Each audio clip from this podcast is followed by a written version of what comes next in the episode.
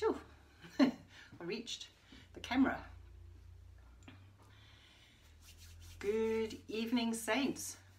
Good evening, Family Church, Waterlooville specifically. Um, got my cameraman, oh no, I'm the cameraman actually, I'm managing the camera tonight, but I've got my sound man at the background and he's going to give me the nod when we are actually live so that we know all the technology is actually working. Heard some horror stories of people preaching half a message and it's not been recorded. So praise God that's not happened to us. But I just want to welcome you tonight. Um, I am so excited about this new series that we're starting on tonight, and it's called The Believer's Toolbox. And so, right behind me, scan the camera. What do you see? But a toolbox owned by my husband. And I love the way he, he, he very strategically places a spirit level. Haha. That's a hint. But he places, places a spirit level on top of the toolbox. And um, so tonight we're going to look at the believer's toolbox. This thing behind me here is packed with all kinds of stuff. Hammers and chisels and um, screwdrivers and I don't know what these things are all used for, but they have a purpose. And we're going to see tonight, we're going to open up the believer's toolbox and see that the tools that are inside have a purpose. They have and they are profitable for us. So, without any ado, let's get jump straight in. And the title of my message is The Profits and Purposes of the tool of, of the gifts of the spirit because we're going to go speaking about the gifts of the spirit. When i say profits it's p-r-o-f-i-t not the prophet in the office of the prophet but the profit. The holy spirit gifts are profitable to all and they have purpose. I just love the, the series that pastor andy's um, preaching on on a sunday just has built such a beautiful platform for us to minister from. And he's given so much insight into it. Talking about from you know from the book of acts from from, from jesus saying go to jerusalem and tarry in the city of jerusalem where you where the holy spirit will come upon you. And um, he says and you shall receive power when the holy spirit has come upon you. In another another series another message in, in the series was be filled with power not just sealed with the holy spirit but filled with the holy spirit.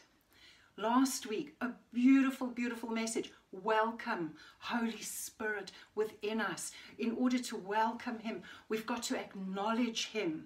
We've got to make him feel at home in our lives to host him well. And then today, walking with the Holy Spirit, the indwelling presence of God within us. And, and Pastor Andy preached so well, telling us, teaching us how the Holy Spirit leads us and teaches us, and He's our helper, and He's the one who sanctifies us. So, for the next few weeks, next number of weeks, we're going to be digging into this believer's toolbox and we're going to be learning about the nine spiritual gifts of the Holy Spirit, which is actually written about in 1 Corinthians 12 and 1 Corinthians 14. But in, before we jump into all of that, tonight we're going to lay a foundation um, before we start adding meat. The very first scripture if you open up your Bible to 1 Corinthians 12, verse 1. 1 Corinthians 12, verse 1. And this is the Apostle Paul preaching, writing, and he says, Now concerning spiritual gifts, brethren, and sistren, I might add, he's writing to the church. Okay, so this is for us. Now, concerning spiritual gifts, brethren, I do not want you to be ignorant. In fact, the message says, I want you to be informed and knowledgeable. It's important that we are informed and knowledgeable. You know what? There's this beautiful scripture in Ezekiel 47 which speaks about how Um, the, there, it's, it's various pictures and images of rivers flowing and from this direction and from that direction. It's all symbolic of some really great theological discourse. I'm sure one day somebody will give me the insight into that. But but in it he speaks about how the the water flows in, and there are some people that go in ankle deep. And then God adds another thousand cubits or whatever the measurement is, and then suddenly the water rises, but they go in at knee deep. And then more water is added, and then they go in and they're at waist level. I tell you what, I want to encourage you, I want to challenge you that during the series, don't go in ankle deep, don't go in knee deep, don't just hang around waist deep. It's time to swim. It's time to dive in, get fully immersed. That's what the baptism of the Holy Spirit is about. It's about being fully immersed, overwhelmed, wet. Dive in. It's time to swim. What have you got to lose? Nothing. but you've got heaven to gain. The Holy Spirit always brings freshness. I love the Holy Spirit. This is probably one of my favorite subjects in the Bible, I think. Um, so we're going to look at 1 Corinthians 12, verses 7 to 11. And I'm going to read these scriptures. And it says, But the manifestation, that's word is not the man at the station, okay? Just FYI. It's not the man at the station, it's the manifestation, the outward expression of the Spirit. I love it because my husband's the only one who laughs at my jokes. But anyway, but the manifestation of the Spirit is given to each one for the profit of all. The manifestation of the Spirit is given to each one for the profit of all. And then he goes on and he explains all these gifts. There's nine of them. And he says, For to one is given the word of wisdom through the Spirit, capital S. To another, the word of knowledge through the same Spirit. To another, faith by the same Spirit. To another, gifts of healings by the same Spirit to another the working of miracles, to another prophecy, to another discerning of spirits, to another different kinds of tongues, and to another the interpretation of tongues. So there's nine spiritual gifts. And in verse 11 he says, But one and the same Spirit, the Holy Spirit, works all these things, distributing to each one individually as he wills. These are gifts of the Holy Spirit because they are gifts, they are not earned. The gifts, we cannot earn these gifts. It's like our salvation. We cannot earn our salvation. We're not saved by works. We're saved by the shed blood of Jesus Christ by grace through faith. The same with the spiritual gifts. It's as the Spirit wills. So in the weeks ahead, we're going to look, they are going, we're going to divide these nine gifts into three categories in which they're going to be the revelation gifts, the power gifts, and the utterance gifts. But we'll get into that in a few, in a week or so ahead. We'll get into the meat of this series. But tonight we're just going to look, we're just going to lay a foundation and we're going to start off by looking at who the Holy Spirit is throughout the Bible. So, starting off in the Old Testament, we're not going to go to these scriptures, but if you want to, you can just write them down and go and check them out during the week. But in Exodus chapter 31, we see various artisans being filled with the Holy Spirit, people that God used to build the tabernacle. So these are guys like bricklayers or stonemasons. I don't know what they would have called them in those days, but they were artisans. There was there were people that carved wood. There were people that cut jewels. They were building this tabernacle. There were people who made garments of ministry. So they were actually um, filled with the Holy Spirit for their job, for their work. And I think that is so important that we need to recognize that God is interested in every aspect of our lives not just the one and a half hours on a Sunday or whatever it might be, or maybe even your quiet time, but He's interested in where you work. He's interested in what you do. You know what, whether you are a nurse, whether you are retired, and FYI, there's no retirement in ministry, okay? You, there's no such thing. Get busy doing the things of God. Get busy. It's no time to pull back. It's time to press in. So, whether you're a nurse, whether you're a doctor, whether you, whatever you might be, you might be a school teacher, you're a plumber, whatever it is, God can fill you with His Holy Spirit, anoint you to do your job well.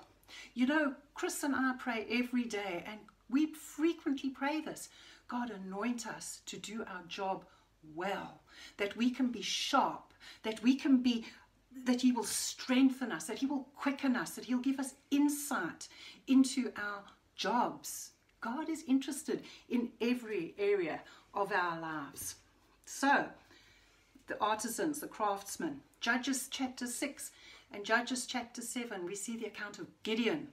Now, Gideon, um, facing the army of the Midianites, and God goes and strips away 32,000 men of Gideon's and says, Okay, you go to battle armed with a torch and a trumpet.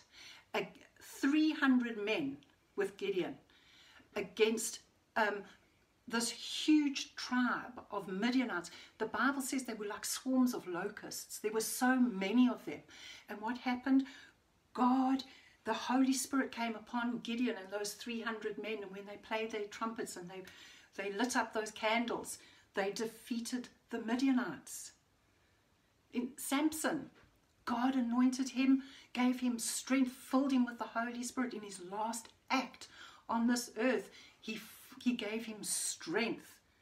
Really, like Old Testament style. You know, remember, did you ever see Samson, the movie of Samson? I remember must have been about five years old. I remember the movie. It was very distressing, actually, come to think of it. It was horrific. But anyway, but in the reality, it was brilliant, you know. But God anointed him with strength.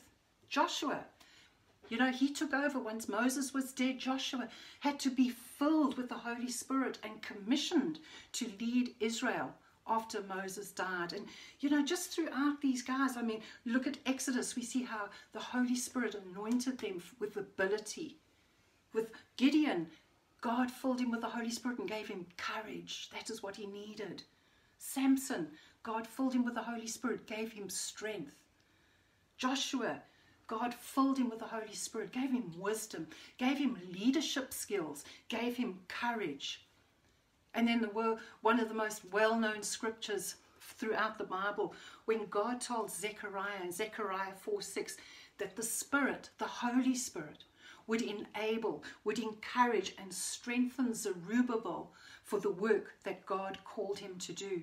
And we know that scripture, that it's not by might, it's not by power, but it's by the Holy Spirit of the living God.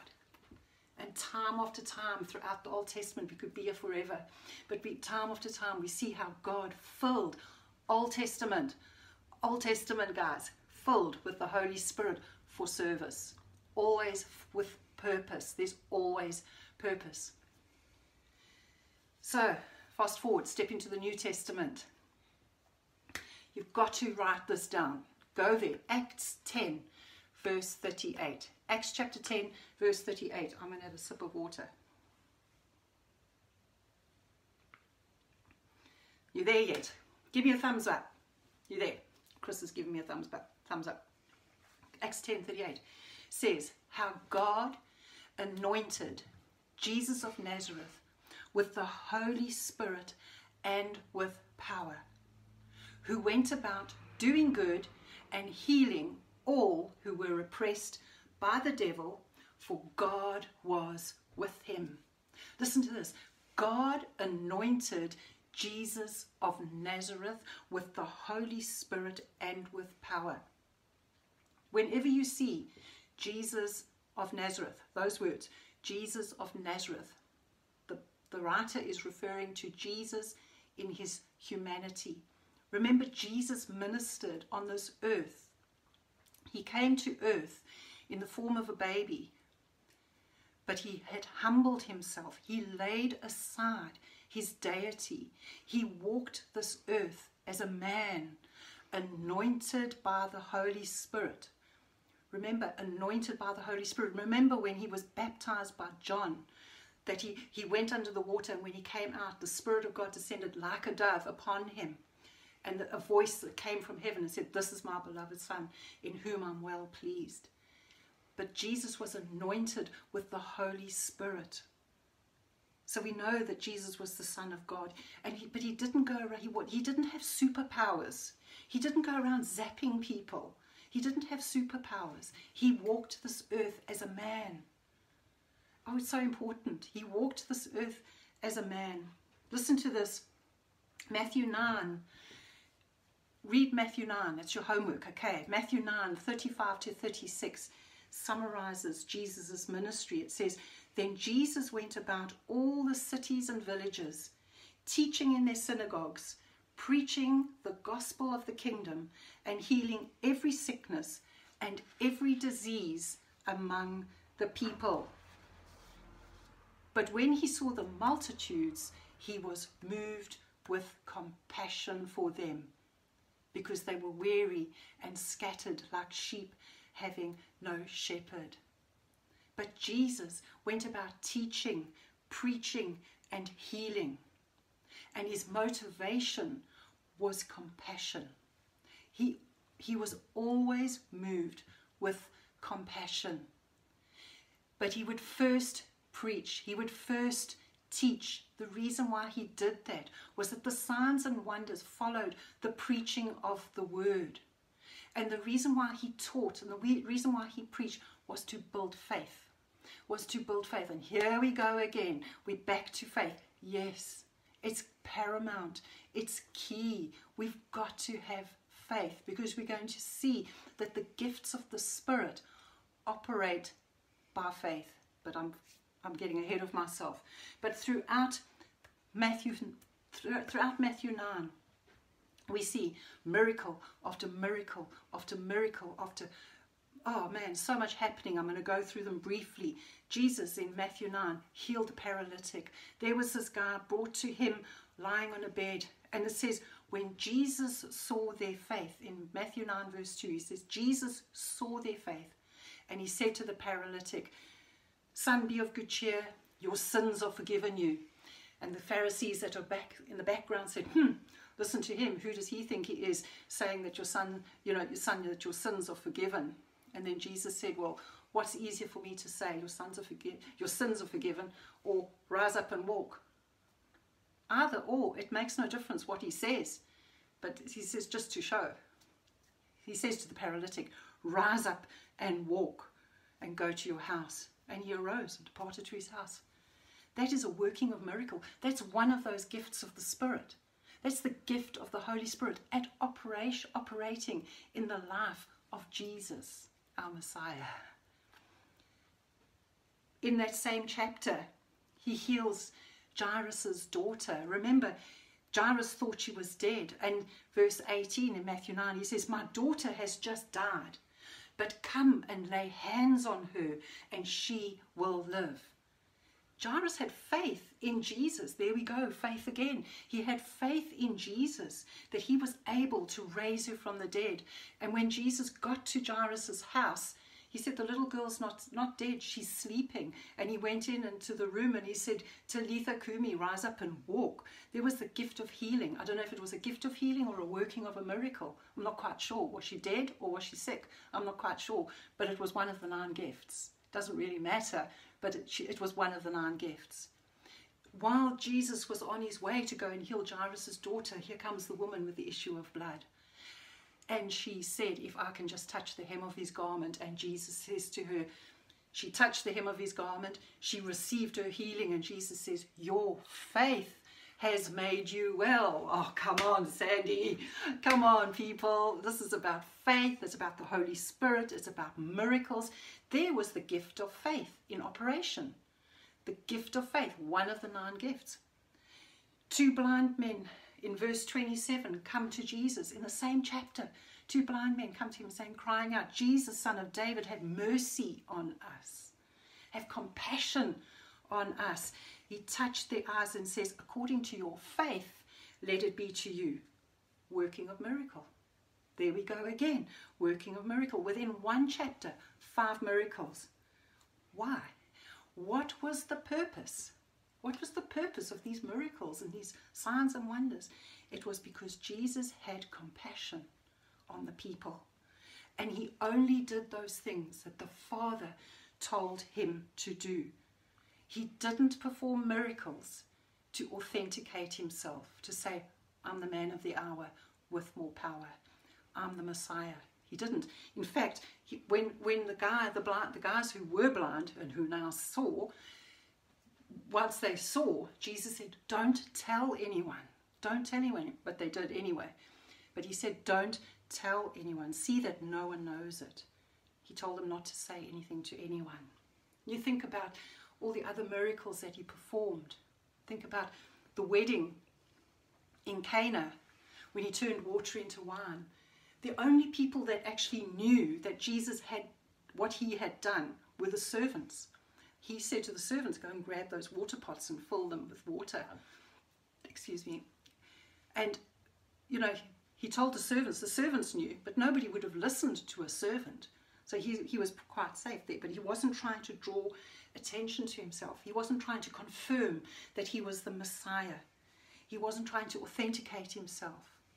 Instead, he went about healing all who were sick because, and he, because he was moved with compassion.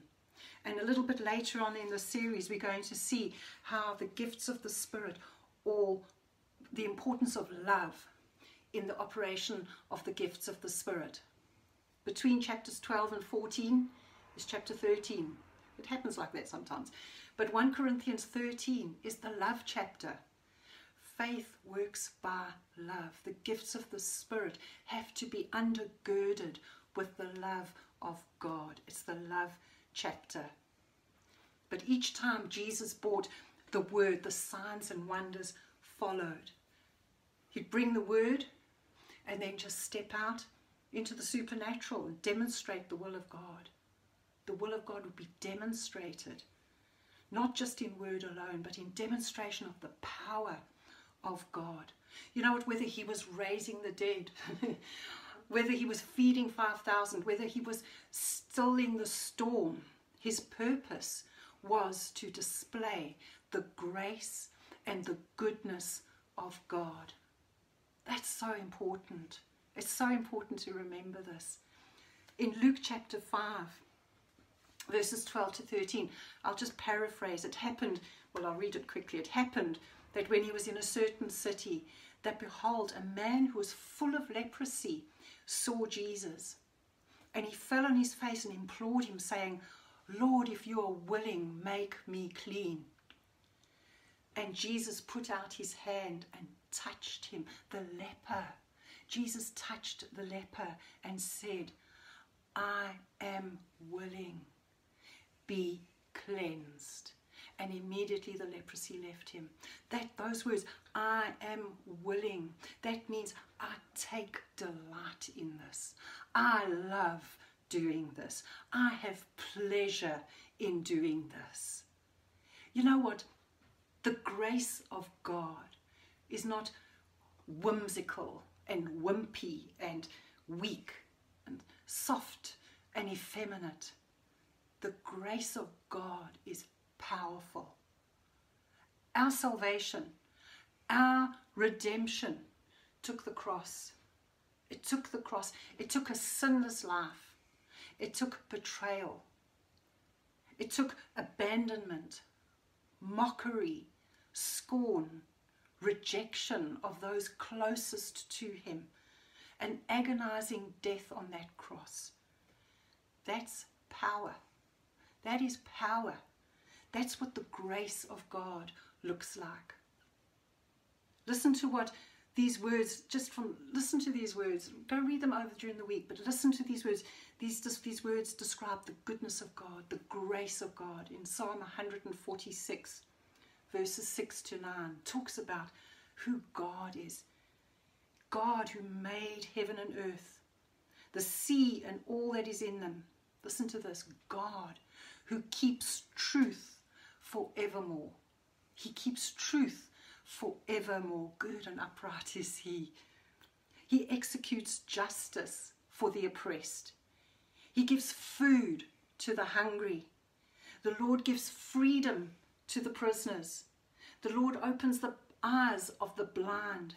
He raises those who are bowed down. He loves the righteous. He watches over the strangers. He relieves the fatherless and the widow. This is the grace of God. This is the goodness of God. Psalm 111, when you just look at the works of God, Psalm 111, two verses, verses 2 to 4, he says, The works of the Lord are great. The works of the Lord are great, studied by all who have pleasure in them. Man, this is fantastic study material. The works of the Lord. His work is honorable and glorious, and his righteousness endures forever. He has made his wonderful works to be remembered. Just talking about his wonderful works from 2,000 years ago plus. He's, he's made his wonderful works to be remembered. The Lord is gracious and full of compassion. What beautiful scriptures, but they aren't just poetic, they are truth. They are truth. The Lord is gracious and full of compassion. So we've looked at the Old Testament, we've looked at part of the, the Gospels, and now we're going to look in the book of Acts. The book of Acts. Notice it's the book of Acts. It's not the Acts of the Apostles, it's the Acts of the Holy Spirit through men. And we are still living in the, the, in the dispensation of the Spirit. We are still living in the dispensation of the Spirit. The Holy Spirit is on earth in believers until Jesus returns. And we're still in this dispensation. But if we look just briefly, Acts chapter 2, on the day of Pentecost, we saw that the, the disciples were all in the upper room with one accord when the Holy Spirit was poured, poured out upon them. And the Bible says, and they all began to speak with other tongues. And then a little bit later in verses 42 onwards, do you remember? It's about two and a half years ago at church, we did a series called The Recipe. I loved it. I thought it was absolutely fantastic. In fact, it's probably available somewhere in the archives, but I'd watch it if I were you. Um, but what was it about? The recipe was about these disciples, after they'd been filled with the Holy Spirit, they continued steadfastly in the apostles' doctrine. They were devoted to fellowship, that that um, that that joints, that life together, that community, that common unity, the breaking of bread, prayer. They met their needs in the community and they were constantly in one accord, going in one with one vision, one purpose.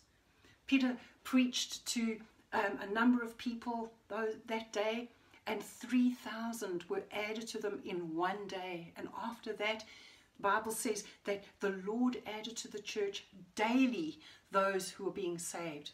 This is what we're believing for. This is what we're believing for in Family Church Waterlooville, that the Lord is going to be adding to us daily those who are being saved. So straight after that, we go from Acts 2 to Acts 3. First thing that happens, Peter and John, they're going down towards the temple for a time of prayer. And what do they see? They see a man born lame from birth, lying at the gate, beautiful, begging alms. And Peter and John say to him, Silver and gold have I none, but such as I have in the name of Jesus Christ, rise up and walk. Excuse me, these are disciples. This is not Jesus. These are disciples. What happened? They were filled with the Holy Spirit straight away. There's the there's the working of miracle. It's a it's a miracle. The guy got up and danced and leaped and praised God. Of course, he'd been lying a cripple since birth. But like that, the, suddenly the disciples are operating the gifts of the Spirit. Oh man, you can go throughout the book of Acts, Acts chapter 9, the account of Dorcas, this godly woman who, who, um, who was known for good works and charitable deeds. She took ill, she died. Peter was in their vicinity, he heard about it, he walked in, cleared the room, prayed over her. She was raised from the dead. Peter, the fisherman who turned his back on Jesus, got filled with the Holy Spirit. Now God's using him. This is what it's all about. So, in the weeks ahead, we're going to be learning about the different gifts of the Spirit. We're going to be unpacking that toolbox one by one. We're going to add to our faith knowledge. We're going to add what we already know. We're going to add to, to our faith knowledge because in 2 Peter 1 it says, For if these things are yours and abound, you'll be neither barren nor unfruitful in the knowledge of our Lord Jesus Christ. For he who lacks these things is short sighted, even to blindness. No way, Jose. That's not us.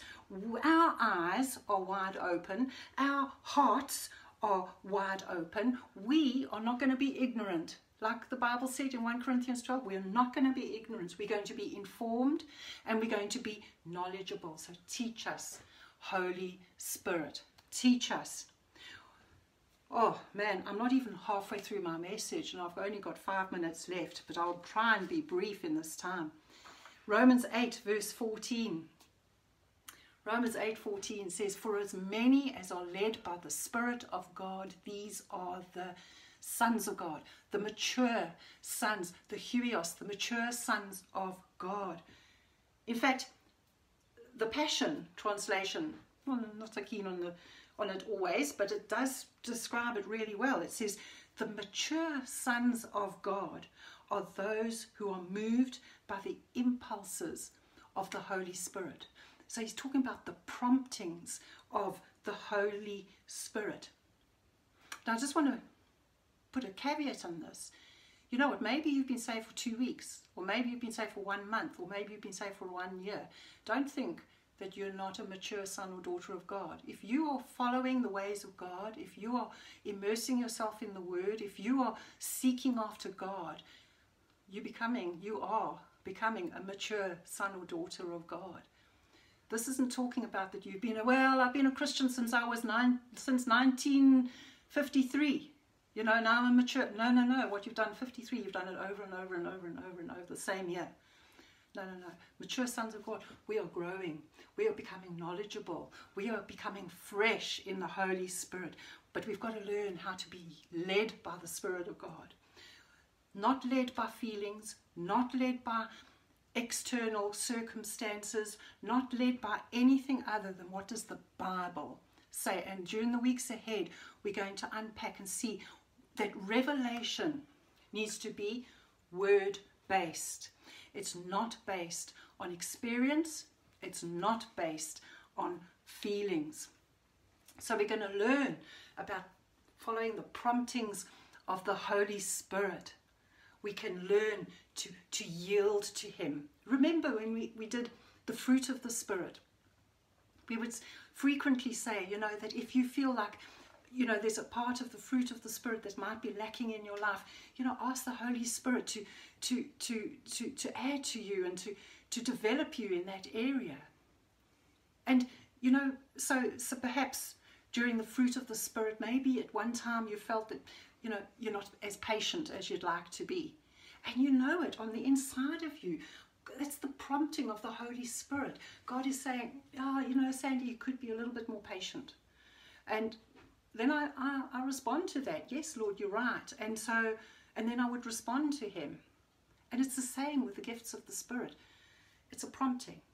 It's a, it's a prompting. Okay, but we'll go into that later. I haven't prepared for it for tonight, but we will go into it. How to be led by the Spirit of God. We've got to learn to recognize the voice of God. And I'm not talking about any audible voices, please, people.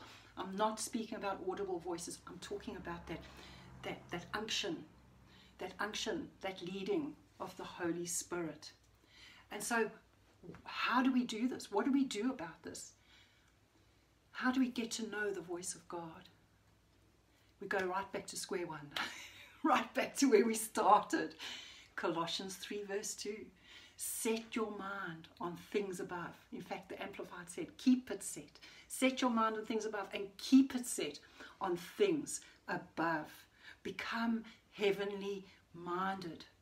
Romans 8 says to be carnally minded, to be naturally minded. Just looking at things. You know what? I can read my Bible and I can just read what it says. It's just letters on the page. Or I can say, Holy Spirit, speak to me. Speak to me. Quicken this word to me, Lord. Quicken this word. Do you know what? Every single time. Every time. I'm not some super saint, but every time I ask Him to reveal His word, He does it. Or I can just say, okay, well, I've read this before. Okay, that's a bit boring. Well, that's a bit deep. I'll go back to that some other time. No, no, no, no. We need to keep our mind open the word. Lord, speak to me through your word. Speak to me through your word. So we set our minds. We, we, we don't want to be just naturally minded. We, we don't want to be carnally minded because that is death. But to be spiritually minded is life and peace. Become aware of the Holy Spirit on the inside, on the inside, the presence of God within you. Become God inside conscious. Become God inside conscious. Just close your eyes where you are right now. Just close your eyes and just become aware that the Holy Spirit, if you are born again, if you're a born again child of God, the Holy Spirit of God lives on the inside of you. Just become aware of Him. Become aware. Ignore the distractions. Just become aware. Holy Spirit, you indwell me. You indwell me. Help me to become aware of your presence. Help me to become sensitive to your leading. Help me to, to embrace you. Help me to, to throw off everything that hinders.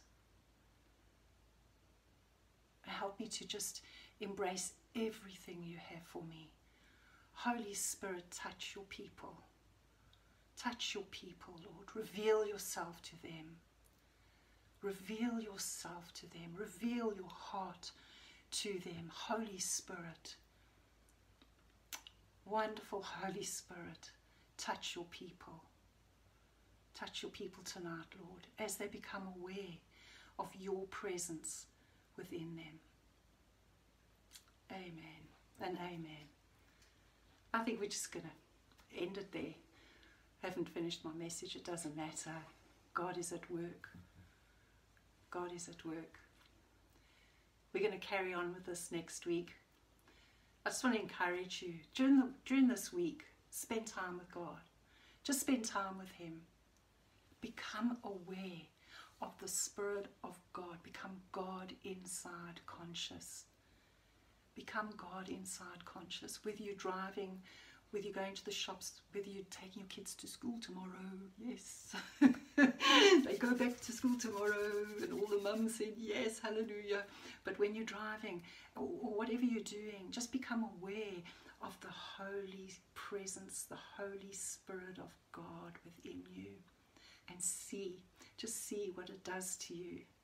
See what it does to you. See what that presence, His presence, does to you in the week that lies ahead. It's going to lay this, this, this becoming God inside conscious is going to lay such a good foundation to receive all that He has for us. I'll see you next week. God bless you.